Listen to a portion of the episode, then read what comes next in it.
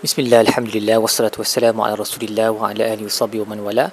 InsyaAllah dalam episod kali ini kita akan membincangkan tadabbur bagi muka surat 138 Surah Al-An'am ayat 82 sehingga ayat 90 Baik bagi ayat Al-lazina amanu wa lam yalbisu imanahum bizulmin Ula'ika lahumul amn wa hum muhtadun. Uh, Mereka yang beriman dan tidak mencampurkan iman mereka dengan kezaliman Mereka lah yang selamat Uh, dan mereka lah yang telah menerima hidayah. Ayat ni apabila telah turun dia telah mendatangkan sedikit kegusaran dan kerisauan dalam dalam kalangan para sahabat. Uh, dalam riwayat um, Sahih Bukhari, Sahih Muslim, Imam Tirmizi disebut apabila ayat ini diturunkan para sahabat berkata, "Ya Rasulullah, aina uh, ayyuna la yazlimu nafsah siapa di antara kami yang tidak menzalimi diri sendiri maksudnya siapa di antara kami yang tidak melakukan dosa jadi Nabi berkata dia bukan seperti yang kamu fikirkan. Tidakkah kamu mendengar kata Luqman kepada anaknya? Ya baniya la tusyrik billah inna syirka la zulmun azim. Jadi maksud um, maksud zulm di sini yang tidak yang beriman yang tidak mencampurkan iman mereka dengan kezaliman kezaliman dalam ayat ni merujuk kepada syirik so itu telah menyebabkan para sahabat berasa lega lah sebab mereka betul-betul uh, mentauhidkan Allah. Dan dosa tu bukan walaupun dosa tu kezaliman tetapi dalam ayat ni itu bukan maksud zulm tu. Zulm in this verse refers to syirik um, bagi ayat wa tilka hujjatuna atainaha ibrahim ala qaumihi narfa'u darajatin man nasha. Itulah hujah yang kami kemukakan kepada Nabi Ibrahim kepada Ibrahim di, ke atas kaumnya yang kami mengangkat darjat sesiapa yang kami kehendaki. Ini salah satu lagi bukti bahawa uh, apa yang berlaku pada muka sebelumnya adalah hujah Nabi Ibrahim terhadap kaumnya dan bukannya um, Nabi Ibrahim on a journey of discovery. Sebab Nabi Ibrahim memang sudah pun menerima hidayah. Ini adalah hujah yang Allah bagi kepada Nabi Ibrahim untuk berdebat dengan kaumnya yang bulan bintang uh, matahari terbenam tu kan so itu bukan Nabi Ibrahim mencari Tuhan Nabi Ibrahim dah jumpa dah Allah sebab dia memang dalam um, the straight path daripada awal lagi tetapi hujah yang Allah berikan kepada Nabi Ibrahim untuk uh, mematahkan pemikiran ideologi kaumnya.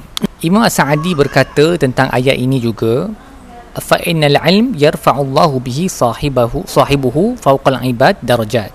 Ilmu itu dengannya Allah mengangkat pemilik ilmu itu ke atas um, lebih tinggi daripada para hamba yang lain dengan banyak darjat.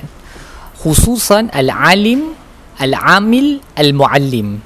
Khususnya dia yang berilmu dan beramal dengan ilmunya dan mengajarkan ilmunya kepada orang lain fa innahu yaj'alullahu imaman linnas bihasbi halahu uh, Allah menjadikannya imam kepada seluruh manusia uh, bersesuaian dengan keadaannya amalannya diikuti um, jejak langkahnya pun dijadikan sebagai ikutan dia menjadi role model dan manusia mencari uh, hidup mereka disenari dengan cahayanya dan mereka berjalan di atas ilmunya itulah dan contoh terunggul uh, perkara ini adalah Nabi Ibrahim lah dan kemudian Nabi dan sekali dengan dia Nabi Muhammad sallallahu alaihi wasallam.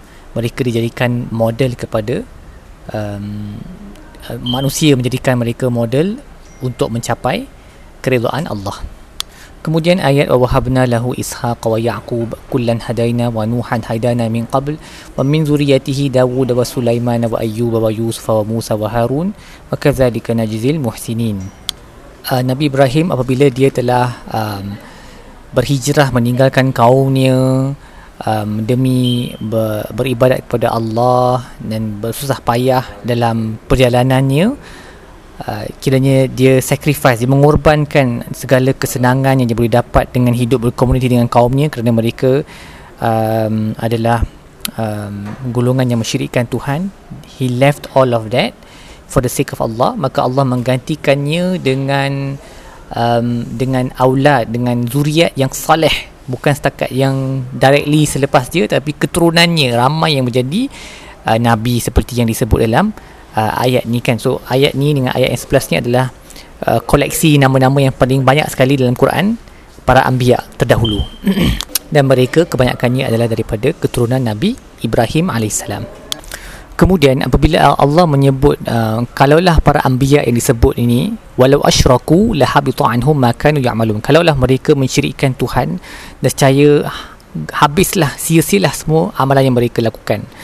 Jadi Imam As-Sa'adi berkata walau asyraku kalau mereka mensyirik ni dia adalah hypothetical statement. Maksudnya mustahil bagi para anbiya untuk syirik. Dia kalaulah para anbiya ni syirik la habitu anhum ma kanu ya'malun semua amalan mereka akan batal kerana syirik itu meng, uh, menghapuskan semua amal nothing will be taken into consideration dan mewajibkan seseorang itu masuk ke dalam neraka selama-lamanya kalau mereka para anbiya ni yang fa iza kana haula as-safwa al-akhyar kalau mereka yang paling mulia dan paling hebat ni melakukan syirik wahasyahum dan mustahil mereka melakukan sedemikian uh, amalan mereka akan terhap, terhapus maka lagilah layak bagi orang selain daripada para anbiya ni kalau mereka melakukan syirik lagilah amalan mereka tidak akan diterima dan mereka akan masuk neraka selama-lamanya waliyazubillah baik apa yang kita belajar daripada buku surat ini? Yang pertama ingatlah bahawa merealisasikan tauhid yang ikhlas kerana Allah SWT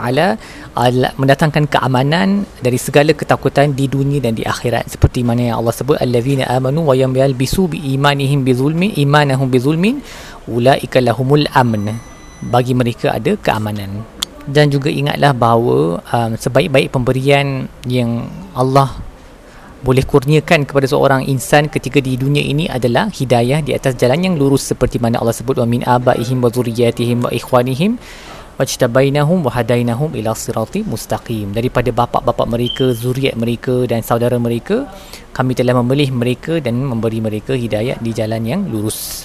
Juga ingatlah kalau para anbiya pun uh, terlibat dengan syirik amal mereka terbatal maka yang selain daripada para rasul lagilah perlu berhati-hati.